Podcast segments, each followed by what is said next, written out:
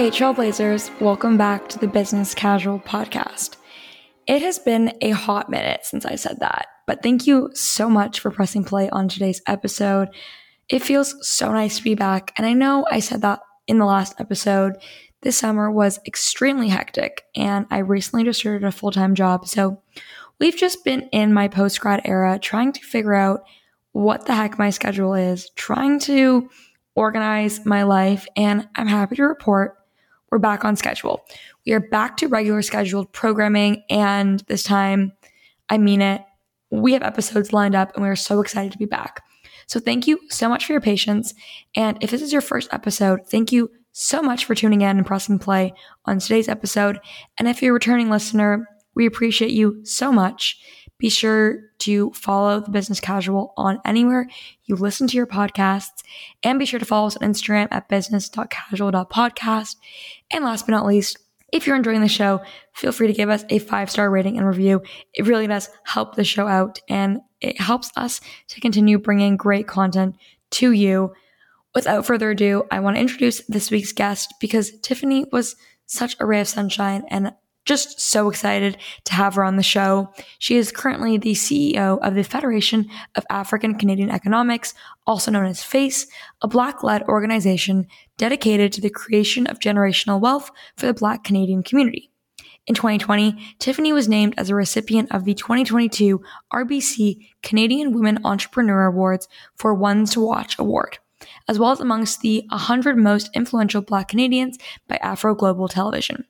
She's also been recognized by the MIPAD as one of the 100 most influential persons of African descent under 40 in 2020.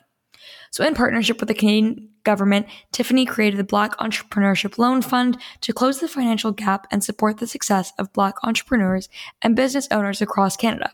Providing loans of up to $250,000, FACE is committed to laying the foundation for your future success and long-term changes in the industry. Tiffany not only speaks to the challenges faced by Black entrepreneurs, but also how people of color can succeed as entrepreneurs and engage in generational wealth creation, I should say. Tiffany is highly successful, extremely educated, and provided so much insights and helped me understand more about wealth creation, the importance of generational wealth creation, and also how we can support entrepreneurs. Now, if you're an entrepreneur, you can have access to so many different resources, including the ones that FACE are providing. So really great episode, tons of resources. So be sure to grab a pen and paper to take lots of notes. Even if you're not necessarily part of the Black community or someone of color, I think this episode is very relevant for entrepreneurs and women in general who typically face a lot of different discrepancies in the entrepreneurship world. So without further ado, I will pass over the mic and introduce you to Tiffany. Enjoy. Hey, Trailblazers. Welcome back to the Business Casual Podcast and another stellar interview with one of our Trailblazers. This week, we're talking with Tiffany. Hi, Tiffany. How are you? I'm great. How are you doing, Stacey? I'm good. Is this your first podcast recording? Are you a podcast veteran, or are you newer to this space? I'm a podcast veteran because FACE has their own podcast. So that made me a veteran. Exactly. And I love podcasts. So I listen to them. I participate in them. But first time with you, and I'm excited to do that. Thank you. Let's give a little plug to the FACE podcast. Like, what is the name of it? Oh, girl, you let me plug it too? Okay, so it's the Other Canada, TOC. And on our podcast, we give a space and voices to people who are often left out of conversation. So it could be entrepreneurs, inspiring people, a little bit of a similarity to yours, but TOC is completed its third season. So we'll be going into our fourth in a few months. Yay. Yeah. In the podcast space, we're all here about sharing. I love that about the podcast space. I feel like, got to promote. I feel like there's so much overlap. So always open to promos, and I got to check it out. I'll add it to my list for sure, but excited to have you here and so excited about all the work and to share it with our team and our community. So I kind of just want to start right at the beginning of your career. Like, what initially inspired you, or what was kind of the initial break, that like aha moment that you're like, okay, this is what I want to do, because you've kind of carved out your own path. And I think one of the things we talk a lot about here on Business Casual is how when you come out of school, most of the time what you end up loving and doing for the rest of your life is not what you thought you were going to be doing when you're in school. So I'd love to hear kind of how that journey worked for you and when you kind of realized, okay, I think this is what I want to do for the rest of my life. Yeah. So I had what you would call the epiphany while I was in school studying something else. So I studied communications and I was going, it was media arts. So I wanted to be a journalist. I wanted to cover pop culture. And that was pretty much where I was at. But while I was a student in school and I had my own radio show on my CJEP. So CJEP is college here in Quebec because I'm from Montreal. They had a closed circuit radio station at our college and I had my own show. So I was still on the right path. That's communications. But I became the promotion manager of the actual station. And we had to put on a fundraiser every year where we would give all of the money to a cause. So I was like, okay, I could do that. And at the time, the CEGEP that I went to, they had an annual talent show. Now, the problem with the talent show was the school traditionally and historically was very, you know, country, bluegrass, rock, historically. But at that time, they had not taken stock that their school had gone completely urban and everything was about hip hop and R&B, you know, EDM and everything that was, you know, popular culture. But they didn't give the spots to those types of artists, the urban artists in the traditional annual show. So I was like, well, okay, I might as well be a disruptor. And we created our own show. So our fundraiser was an actual urban variety show and it was called Blackout. And this was like students from, you know, the school itself, even outside. So the college community in Montreal kind of like lit a blaze when we started this thing. And before you knew it, Ottawa U was driving down for the show. It became a thing. So we had 4 shows and each of those shows gave money to different causes. The AIDS epidemic in Africa, muscular dystrophy, juvenile diabetes. We sent, I think, 20 young ladies, little girls to hip hop dance school, I think my last year. So all of that to say, I didn't realize that by doing that particular activity, which is really just taking the pulse of the people, figuring out where there's a challenge or a need, creating a solution that would do good, right? So using the passion of the people to do good was really what I was doing. I didn't know that was called the nonprofit sector. I didn't know that that was fundraising. I didn't know any of that because I'm studying media arts. And that's where the hard pivot happened. So I found out what I'd be doing at this stage of my life when I was studying for something else. But I do, you know, soothe my parents that my communication education and background is used every day in my career. So I think that gives them some solace. I will send them the link to your podcast. I'll make you see.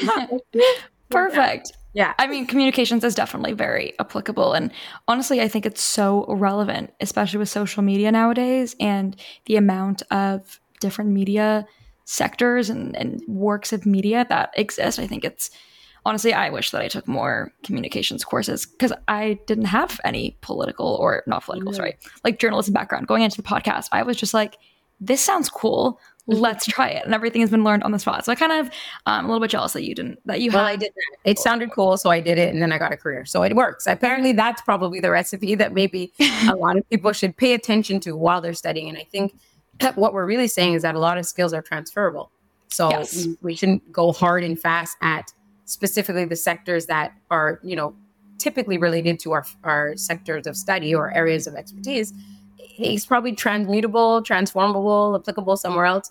And then maybe you might find something that is a combination between skill, expertise, and passion. And I think that's where I kind of live. And an interesting thing about that show, I won the Quebec Entrepreneurship, the provincial Quebec Entrepreneurship Prize at the collegiate level, regionally and provincially. So if that wasn't an indicator that I was going into entrepreneurship, sometimes the cards are getting laid out and you just kind of have to go with the flow and see where it leads you. So looking back, it's an interesting story for myself. Yeah, I love that story so much. And it's so nice that you were able to find that during school. And I think, and I'd love to hear your opinion on this, I think the not-for-profit sector sometimes doesn't get enough attention or, you know, when people think of like a career in it, it's not necessarily something that's like celebrated, even though it's so important in our society. So I'd love to know kind of your experience kind of entering. Did you have like a mentor in this space already? Or were you kind of also a little bit like nervous or hesitant entering the sector? Because I feel like, especially within Canada, even though they do such great work and a lot of people support different organizations, not-for-profits, you don't hear about a ton of people actually going into that as a career. That's right. Well, my parents panicked. Because at the time, you're right. Nobody walks into a school and says, hey, you know, you should be involved in the nonprofit sector. The name within itself kind of, you know, indicates that perhaps you will not have sustainability or financial security or all these things, but it is the space of doing good. And I think that often does get left by the wayside. Again, my family was very concerned. They were like, we see your pathway in media, but we don't see your pathway in the nonprofit sector. And I said, neither do I, but I have to explore it because something is drawing me that way. So I think once I started to understand outside of the projects that I was doing at school that were for good, I started to volunteer at organizations. And that's where I understood, you know, the structure of a nonprofit, the board of directors, the staff, what are the programs that they do. And it just kind of, I just kind of kept going down the rabbit hole.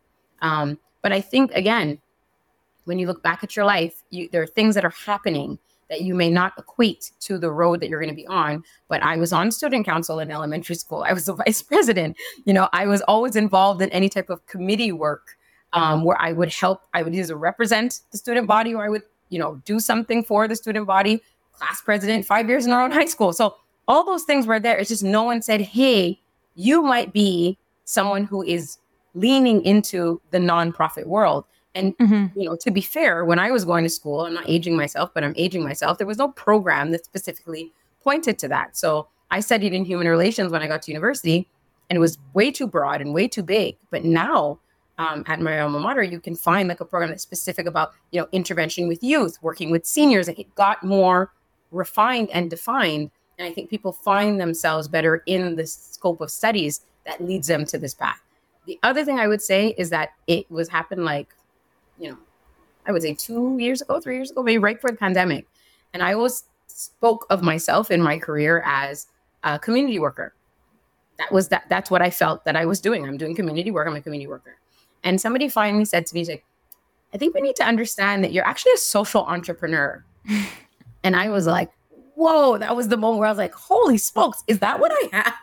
And once I adopted that definition of the work that I was doing, I think it had a really different impact in not only how I saw myself, but saw myself in the work that I was doing.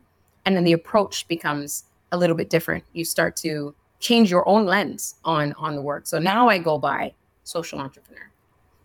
I love the title. And I think it's so important, especially when you are an entrepreneur. And I know we're going to talk more about that now, to really own that title. And I also struggle with that, especially when I started the podcast, of owning that title, because in my mind, I was like, oh, it's like a side thing that I'm doing. And, you know, it's not, we don't have any following yet and we don't have like an established brand. So I feel like wrong calling myself a, you know, founder when there's nothing that's really been found yet. But I found that looking back at the early stages, I actually missed out on so many opportunities and moments to like grow and present myself in rooms because I didn't own that enough. And I think it's something that's not really talked about at all. Like people, they say entrepreneur, the word, and it's kind of this like very broad term that's used across so many different industries. Like you could be in VC and work for like in entrepreneurship. You can be working in like private equity and be in entrepreneurship, but that doesn't mean you're like an entrepreneur, for example, or you can be like an investor. So there's so many different ways. And I think especially when it's your own career and path, you tend to undersell it. So it's very important to own what you do and definitely walk into rooms and be like proud of the work you do. Absolutely. 100%. I couldn't agree with you more. And I think that there's an element to how women frame themselves in any space, and the nonprofit space is not any different. I remember, you know, when I became an executive director, I was very young. I was 30 years old when I became the executive director of one of the oldest organizations in Quebec. And, you know, that title was very like, whew, it was, you know, it was heavy, and it was, you know, and I felt the weight of the responsibility. I was ready for it, but nonetheless. And then when I co-founded FACE, I remember I was like, okay, well, I'm the executive director of FACE. And they're like, no, you're not. You're the CEO. And I was like, what? Like, so it's again, this idea of holding space for yourself in what you're doing, right? So if I was a part of a very dynamic group of co-founders that saw fit that there should be this organization to help Black entrepreneurs and to create wealth in Canada. And these who are my colleagues, these are people who I respect, and we work in the same sector. So we have a great love for each other and the work that we do. And they said, well, you're going to be the inaugural CEO. then I have to stand in that and represent what the vision was for this organization and now hold it and make it come to life, right? That's what a CEO does. It takes it down a certain road. And so, yeah, we sometimes struggle with, calling it like it is. Yep, I'm a founder. Yep, I'm a CEO. Yep, I did all of this and I continue to do it. Right. 100% and be proud of it. And so I'm glad that you brought up FACE. I know briefly mentioned it in the intro and in your bio. So would love in your own words for you to share a bit more about it and its mission for our community. So FACE, which stands for the Federation of African Canadian Economics, was a project that started in 2020 during the pandemic. So, FACE is the product of looking at a unique and unexpected situation, but applying this circumstance to a long-standing issue. And the long-standing issue was that support to Black entrepreneurs in terms of access to capital, access to best practices and knowledge and ecosystem support, as well as the data that supports the growth or the contribution of these entrepreneurs was not there in its full form to be able to provide a catalyst for them to create generational wealth. And during the pandemic, what happened was that leadership from our communities, and I say communities because the Black Canadian experience is different depending on where you live, depending on when you joined our community, depending on the language you speak. But to have diverse leaders who've worked for many years with Black entrepreneurs, collectively the 5 organizations and the leaders that were in position to do this work, we have 130 years of collective service. Working with the Black community, working in Black entrepreneurship. Me being one of them who led a provincial entrepreneurship strategy for the English-speaking Black community, which is a double minority here in Quebec. We were able to come together and say, you know what? We need to have a conversation with government because we are highly concerned about the survival of Black businesses because of the historical context on how these businesses start, how they're supported, the access to the resources that they have. And that conversation with government became a co-design, which became a fantastic historic program called the Black Entrepreneurship Program, which started off as a contribution of $291 million, but then through the work of Minister Mary Ng, then became a $330 million contribution to the Black Entrepreneurship Program. And of that, $160 million is managed by FACE. And we manage the Black Entrepreneurship Loan Fund, which offers loans to entrepreneurs anywhere between $10,000 to $250,000 with our different partners, the BDC, Alterna Savings, and Van City. And this is, I think, to date, one of the most proud moments of my career because it is a different stage of my career to co-found and then lead an organization of historic nature is a privilege. And it is something that I think will forever influence how I proceed as a social entrepreneur in terms of making impact. But the mission statement of the organization is to create generational wealth for Black Canadians. So entrepreneurship is a subset of how a community that is traditionally marginalized can create wealth, especially with a daunting wealth gap between the larger general community and a minority community such as my own, the Black community.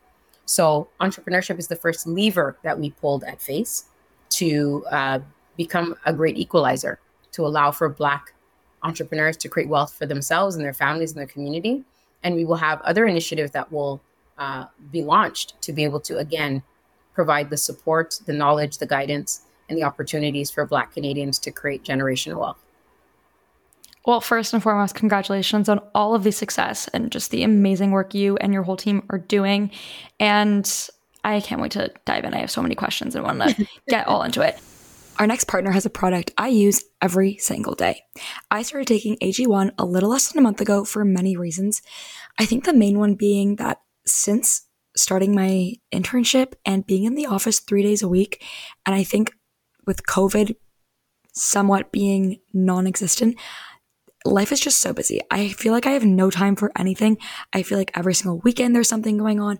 Every single night after work I have something going on. And it's so hard to get to the gym or prioritize my health when I'm in the office. So when I kept seeing ads for AG1 on my Instagram feed or hearing their ads on podcasts I listen to, I knew I had to try it. So what is it? Well, with one delicious scoop of AG1, you're absorbing 75 high-quality minerals, vitamins, whole food-sourced ingredients, probiotics, and adaptogens to help start your day right. This special blend of ingredients supports your gut health, nervous system, your immune system, your energy, recovery, focus, aging, all the things. Whether you are literally training for a marathon or not working out at all, by just taking this once a day, you know that you've gotten all your vitamins and minerals and everything you need to get your day going. It contains less than 1 gram of sugar, no GMOs, no nasty chemicals or artificial anything, while still tasting really good. I use my AG water bottle. I fill it up with ice, add some water because I love when my drinks are cold, add 1 scoop of AG1, and on the way to work, I drink it. So by the time I get to work, I know that I'm showing up with all of the vitamins and minerals I need to have an amazing day. It also costs less than $3 a day, which I think is insane. So you are investing in your health and it is cheaper than your cold brew habit, which I am guilty of. Athletic Greens has over 7,000 five-star reviews and is recommended by professional athletes. By taking Athletic Greens over the last month, I've noticed a lot of changes in my body, but I think the most noticeable one has been my energy as well as my skin. I typically drink coffee every single day, but I've noticed that since taking AG1, I haven't had the same craving for coffee, and I feel like I get a lot of my energy from AG1. I also have noticed a difference in my skin. I've always struggled with dry, uneven, textured skin, and I've found my skin literally glowing since I've been taking AG1. So right now, it is your time to claim your health and arm your immune system with convenient daily nutrition. It's just 1 scoop in a cup of water every day. That's it. No need for a million different pills and supplements to look out for your health. To make it easy, Athletic Greens is going to give you a free 1-year supply of immune-supporting vitamin D and 5 free travel packs with your first purchase. All you have to do is visit athleticgreens.com/businesscasual. Again, that is athleticgreens.com/businesscasual to take ownership over your health and pick up the ultimate daily nutritional insurance. I think it's important to start what you were just talking about of generational wealth. So maybe can you share a little bit more about why this is so important and why it is a pillar for the organization? Because I think it's really important starting point to understanding how to really best support communities moving forward and not only doing good for right now, but doing good for generations to come. So would love to just kind of start there, but why there is such a importance and need to start with this generational wealth and have this kind of like the focus of the organization. Absolutely. So when we think about our society and we think about inequities, and you can categorize them, there are inequities in education, in housing, in culture, justice. I mean, this exists and this is a reality for many members of marginalized communities. So these are folks, and often also their intersectional identities created that they are further and further away from the necessary and simple access to resources to help them define their own trajectory, lifestyle, futures. So when we think about wealth creation is something that's done over the course of many generations or through families where their sweat or their sweat equity or their advancement, whether it in their personal or professional lives, allows for them to accumulate resources that then translates over time into wealth. So we also have to make the distinction between rich and wealthy, right? And, you know, I think it was a comedian, I can't remember, I think it was Chris Rock. He said, you know, Shaq is rich, but the guy who owns the basketball team he plays for, he's wealthy.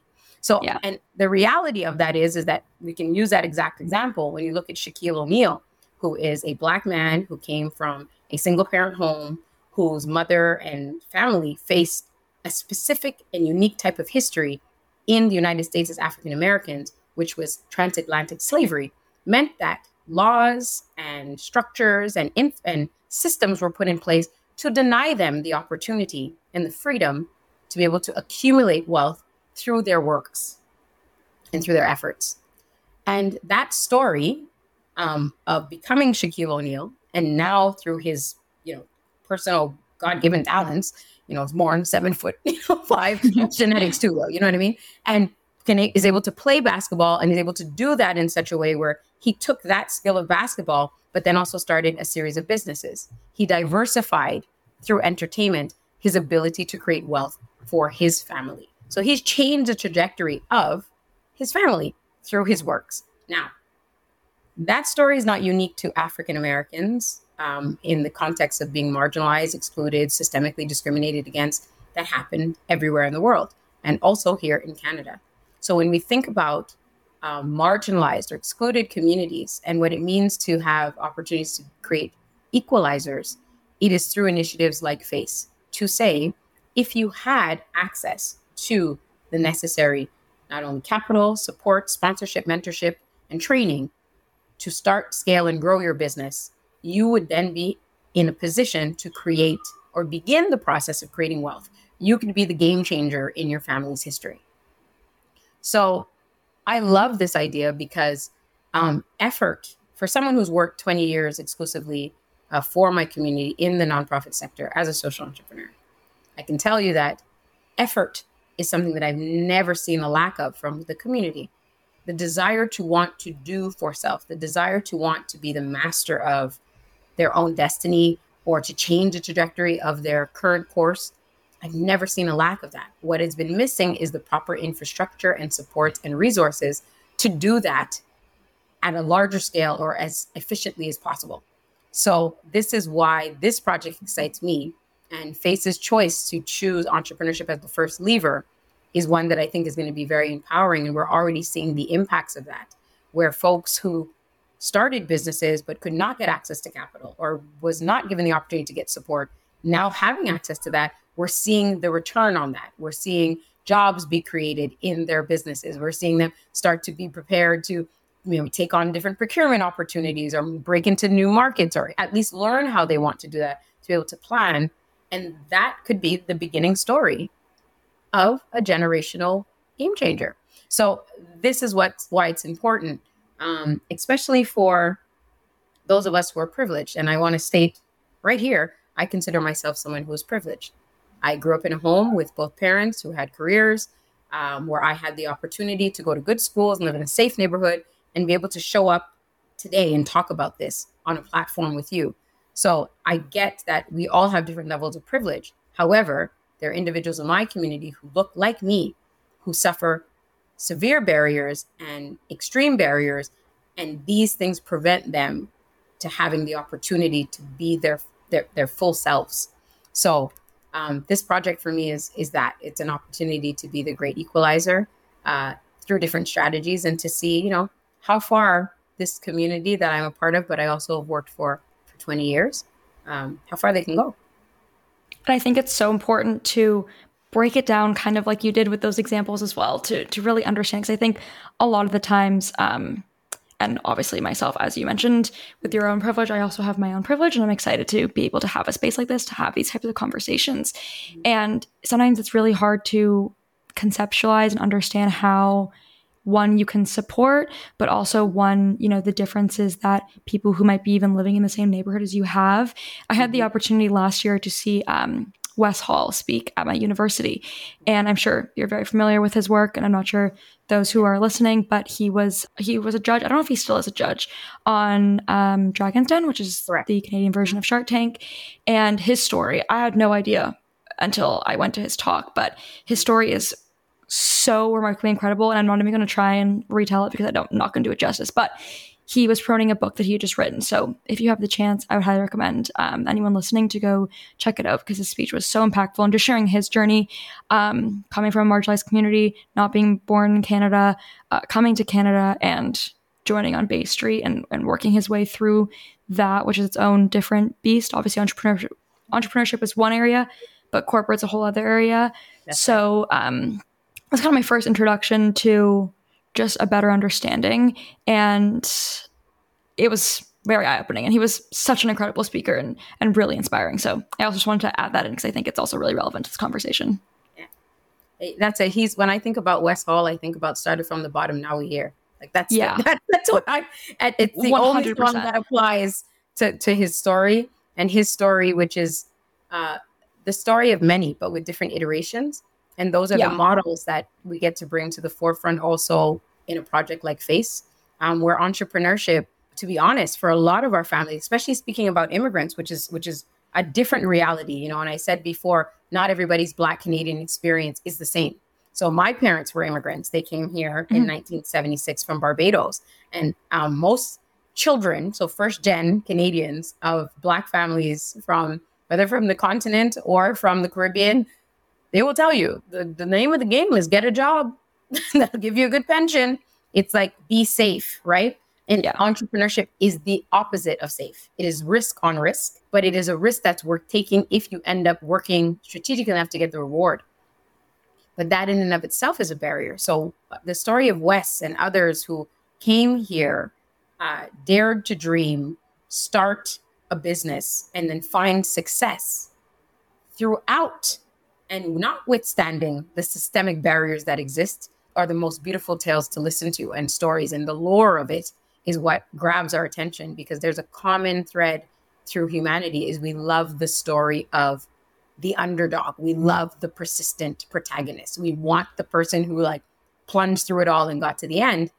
And that is the story of many immigrants who become entrepreneurs in this country. So yeah, great story. And I think it's even relevant to remind listeners and just remind yourself that Canada and most I don't know what the stat is in the US. I don't know the exact stat, but I think it's like 90% of businesses in Canada are small businesses. It's not that like the country is made up of, and my grandparents from both sides of my family were immigrants as well. And they were also entrepreneurs. And my grandfather has had a car body shop for the last 50 years. And like, that was not something that he didn't have formal education coming to Canada.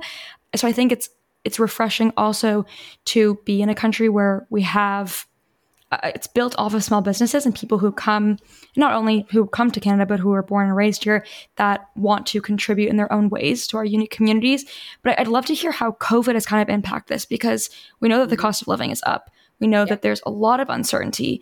The economy is kind of changing, it seems like, every single day. So how is that? I know this was born out of COVID and started during COVID, but has the resources needed changed in the last few years, even just from 2020 until now? Because I'm sure the challenge that we were facing 2019 to 2020 to now probably look a little bit different. Absolutely. So you've got it. So when we celebrate, and we do celebrate the result of the Black Entrepreneurship Program and the Black Entrepreneurship Loan Fund, which FACE manages, but it has come at the like hardest time, economic time in the last 100 years in this country. So the help came, but it came during the most difficult storm.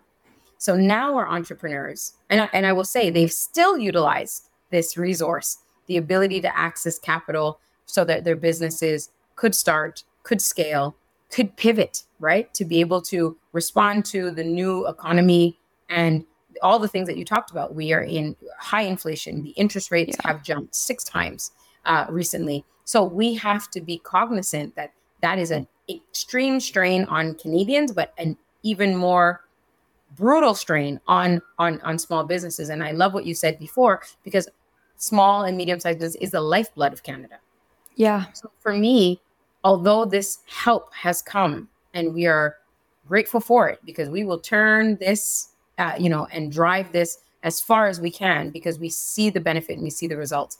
It is coming at a very challenging time. So what that means is that we have to be nimble and we have to be open to understanding the realities. This is the time to put our ear even closer to the ground, to be able to hear from entrepreneurs. What else can we do to help you weather this storm, this is the post-storm of COVID-19. The program was born during the storm. And to give you timeline context, the conversation that we started to have with government was about the shutdown officially of the country was about March 15th, 2020. This conversation broke on April 2nd. So imagine 2 weeks into the pandemic. If you remember, at the beginning of the pandemic, they're like, we're going to be inside for about 3 weeks. Should be fine. That's what they told us, right? Yeah, we remember that. Ride the curve for 2 weeks. Not so much. So we didn't even know to the extent of which this virus was going to have on the world, society, the economy, all these things. But we knew that systemic discrimination has been the epidemic of many systems that exist, including the financial system. So if we are solving for a long-standing epidemic, then we need a program that will respond in that way. The government of Canada had put forth a program called the Canadian Emergency Bank Account for COVID. That was a COVID response to give access to capital through financial institutions to entrepreneurs to be able to weather the storm. But we weren't solving for that. We were solving for a long-standing issue that was now going to be compounded because of COVID. And so this program, as I mentioned, when I look at the checkerboard or the chessboard and we have to figure out how to move things around, I believe that our saving grace will be to remain nimble and plugged into the entrepreneurs that we are serving so that we can continue to innovate and see how we can help them to weather this new phase of COVID, which is the post actual virus, but now the remedying of the economy.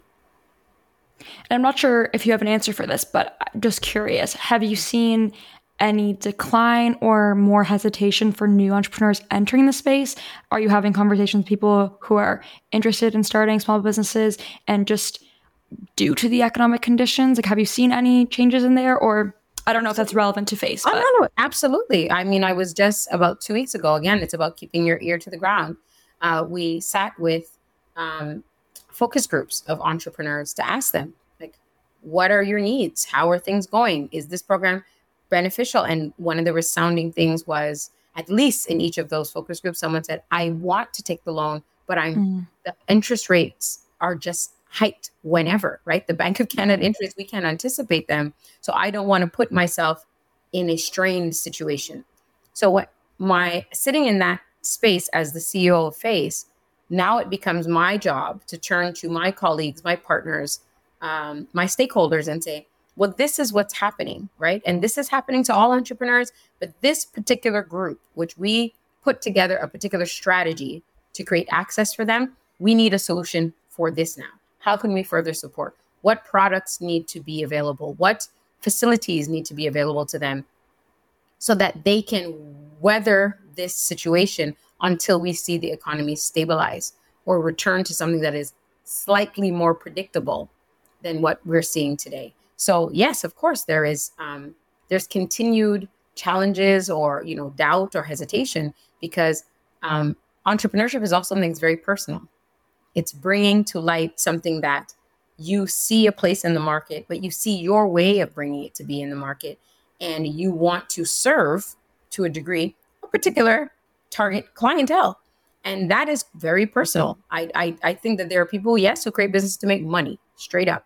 But then there are also entrepreneurs who do things because they feel driven, impassioned, motivated, and they feel very creative in creating the products and services that they do. So I totally get it. And it is a gambit of emotions, I'm sure. Myself as a social entrepreneur, well, believe me, sitting in my home in a pandemic, negotiating and talking with government about this program in the most uncertain time, I suffered my own moments of, should we be doing this right now? Is it now? Like right now? Like while I'm in the house with my three kids and, what's happening? But driven by passion, driven by conviction that this is something that needed to come to pass and that we would find our way through. And so far we have. And I think you mentioned before, but although it's the hardest times, it probably comes at the times when a lot of people need it most. Correct. If anyone listening thinks that they would benefit from FACE and this loan, is it an ongoing rolling applications, or where can people find out more information? Or if someone thinks they know someone who would be a good fit for it, maybe give us a little more info on where we can find more information. Sure, absolutely. So you can go to our website at www.facecoalition.com. And there you will find all of the details about the loan program itself. So the eligibility criteria, how to apply, what is expected in terms of the documents that are mandatory for submission. And then you can create an account on the website. So our FACE portal is there. And when you create your account, that is where you can actually submit everything related to your applications. Because remember, we were born during the pandemic, so there was no face-to-face. We started off as a virtual space and better for it, because I think that technology is the way in which we can reach and engage many people. and that we can use our human sensibilities and desires and amplify that and also accelerate that. So again, going to facecoalition.com, all of the details about the actual program are available on our website, as well as the access to create a FACE account with your notes. There's no cost there. And you can then submit your application. And I would also encourage folks to go to the Contact Us page, and you will find the details for our FACE Support Center. So we have an entire department that responds to the general inquiries and questions about the program. You can call them, you can send them an email, and that is the best way to reach us at FACE. Thank you so much. And hopefully we can link those also in the show notes. So if you're also looking, check the show notes before just general Google. So before we end off this episode, I wanted to kind of ask, what are your general tips for people of color as entrepreneurs? What would you say your three biggest tips are for either entrepreneurship or creating generational wealth? Kind of what are your, through your experience in the industry? I know it's really tough to break it down. People don't like when I say numbers, but you can kind of boil it down to like the tried and true. How do you best support? Three tips would be, you need to be exposed. So exposure to new information, new networks, new people allows you to have an opportunity to put more tools in your tool belt, ask questions, so be very curious, but that requires exposure. So nothing good ever happens in a vacuum. Some would say the universe did, but the point is that we have to absolutely expose ourselves to the world of business, entrepreneurship, finance, economics, in order to do that. And there is no need or reason to be intimidated, because there is somebody out there who's either made content like Stacey's doing today, or made a YouTube channel, or just likes talking to people. And professors are actually, a very good source outside of classrooms. You catch a professor in the hallway, have a general conversation with them, have a coffee. You'd be surprised the gems that you get. I talk to a lot of professors, but this is the way in which you will tip your toe into the pool of entrepreneurship, which could lead to creating wealth and starting your own business. That's the first thing. The next thing is experiences. So when we move through life, sometimes we are in our own bubble, and we're get up 8 o'clock, get my Starbucks, go, get on the highway, get on a car. So we don't take the time to slow down and have experiences. And experiences are when you walk into that small business and the person is there, and I hope you guys are trying to spread your dollar and go to a local small business in your neighborhood or near your job. Because again, small and medium-sized businesses are the lifeblood of our country. But if you take that time and consciously decide every day to vote with your dollar, you vote every 4 years at the ballot, but you could vote every day with your dollar. And that's how you really start to see or to action your own response in a community. If you really want to make change and really be, a champion for equity, spend your money with a small business that's diversity owned.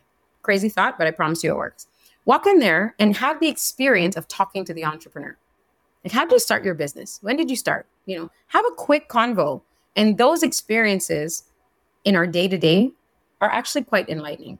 Some people go the extra mile and go to business conferences. And those are great as well, because then you're immersed in crowds of people who have come there for the same reason as you, to have an experience. But I would dare to think that if we spent a little bit more time off our hamster wheel and having experiences with each other, we would learn a lot about what others are doing. It might influence what we want to do, and it's a way that we can make change. That's my thing. The last part in my top three tips would be opportunities. So opportunities are these things where you have to stay ready so you don't have to get ready. That's what I would say. Okay. So that means you want to be is when preparation meets opportunity. That's often a saying people say. And what that means is really being keen on seeing opportunities where they are. The challenges with human beings is we think opportunities is this one big thing that happens and you're oh, that's my op. It's never it. That's my chance. That's my chance. Right. And if I miss it, oh, life is over. Right. That's not true. Opportunities are the small things. They're an opportunity. It's an opportunity to get up after you hear an impactful speaker and ask a question, or to kind of lean in on something that you think you have no idea how One toe in the door can lead to the door getting open that can open to the next door. We often focus on getting through one door. It's actually the door behind the door that's actually going to lead you somewhere. So I'd say opportunities are something that you have to pursue, but it is something that you also have to be aware of, that it's not always the big thing. It's the small thing. So if I didn't take the opportunity to have that radio show in college, to then become the promotional manager, to then create the show called Blackout, to then win the entrepreneurship award, to then volunteer at a nonprofit, I wouldn't be here today. So I created my own opportunities. And what I think is great about the world that we are in, because I grew up at a time, unlike you, Stacey, with, you know, proper internet and social media, is that you guys have opportunities at your fingertips. You could slide into somebody's DM and create an opportunity. It's really the wild, wild west here, but in like all the good ways if you use them properly. So I would say those are my three things. You got to have exposure. You got to expose yourself to things. You have to have as many experiences as possible, and you have to create your own opportunities. And I love how we came on a little, I love when episodes are like circular and what we start at is like always what we end at. It's like a podcaster's dream. It's my favorite because I feel like it just wraps everything up in a nice little bow. That's that unused comm degree working to your favor. Yes. Thank you, Tiffany. Thank you. It just makes my little heart so happy. But aside from entrepreneurship, I loved all those pieces of advice and I think they're applicable across the board and maybe not even just entrepreneurship, just in general for life and career. If there's one piece of advice you can leave listeners with that you wish you knew when you started your career or you've been given that's really stuck with you, it doesn't have to be related to necessarily, you know, your career, like entrepreneurship or FACE, just in general, one thing that you would love to share with listeners that you think has really stuck with you. So there's a few. That gem I dropped before about, you know, when preparation meets opportunity, that was a mentor of mine. So he was like, you're always preparing. So when the opportunity comes, you're ready. And I don't think I truly understood it, what he had shared with me when he was mentoring me until it was time during a pandemic. For this opportunity, which is called FACE, right? So I think I understood it very thoroughly then, what he meant. But another thing that I would say that I would tell myself, that I know now that I would tell my younger self or that I would share is, I would say, breathe, kid. I think the latter part of my 20s being highly stressed about what was going to happen and what's my going to be career and where am I going to go? And oh my God, mom and dad aren't sure about this career pivot. I don't know. And I think all that did was create a tape of self-doubt that I had to combat all the time. Now, I'm just hard-headed enough that I'd rather tussle with the tape in my head than not try. But a lot of people don't have that. That self-doubt tape that you create through the story you tell yourself sometimes is hard to beat. And like when you go through something like COVID, where you're now alone with your thoughts and there's really nobody there to shoulder it. A lot of people went through that. I think that that's the thing you have to, you know, be weary about and be careful about. So I would say, if I could go back, I'd say, breathe, kid. You know why? Because the 20s were like kindergarten. It's like, you know, you're out there, you're trying stuff and, you know, some stuff is going to happen. You're going to cry a lot. You're going to, you know, that's hard. Then you get to your 30s and your 30s is more like, okay, you're starting to catch a stride. You're starting to figure out what it feels like, what feels good. And, you know, now it's starting to move a little different and you're starting to, your awareness has increased because you're starting to say like, well, heck, I am good at that. Okay, maybe it's that. And you start to be a little bit more pristine and precise in where you're going. Well, 40 is a whole other ballgame. And God bless the 40s. Like I know, and when they say 40s is the new 30, I don't know what it is, but I like it here. It's not, you know, I think it feels like the beginning of the age of wisdom. Like I've lived enough to have some wisdom, to say I have some wisdom. I'm hoping to accumulate more as time goes on. And I've learned to breathe. Fear not, Chicken Little, the sky is not falling. Brilliant children's book, because it's so right. You will go to sleep tonight. And if you let your mind rest and let your body rest, you will figure this out tomorrow. And if not tomorrow, the day after. And if not the day after, ask somebody for help. If I knew that, then I would have alleviated myself of a lot of undue stress. And to end up here at the end of it, that's probably the only message I'm going to tell my kids. Hey, kid, breathe. You'll be fine.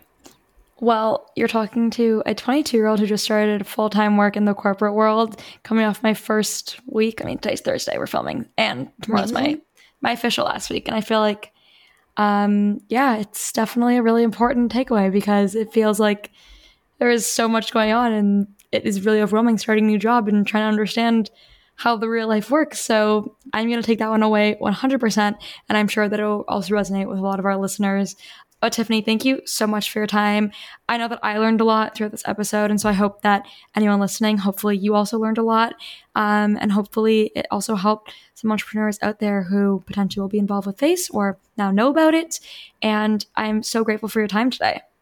Thank you so much, Stacey. Don't forget, hey kid, breathe. I love it. Thank you. Yes, deep breaths, one day at a time. Exactly.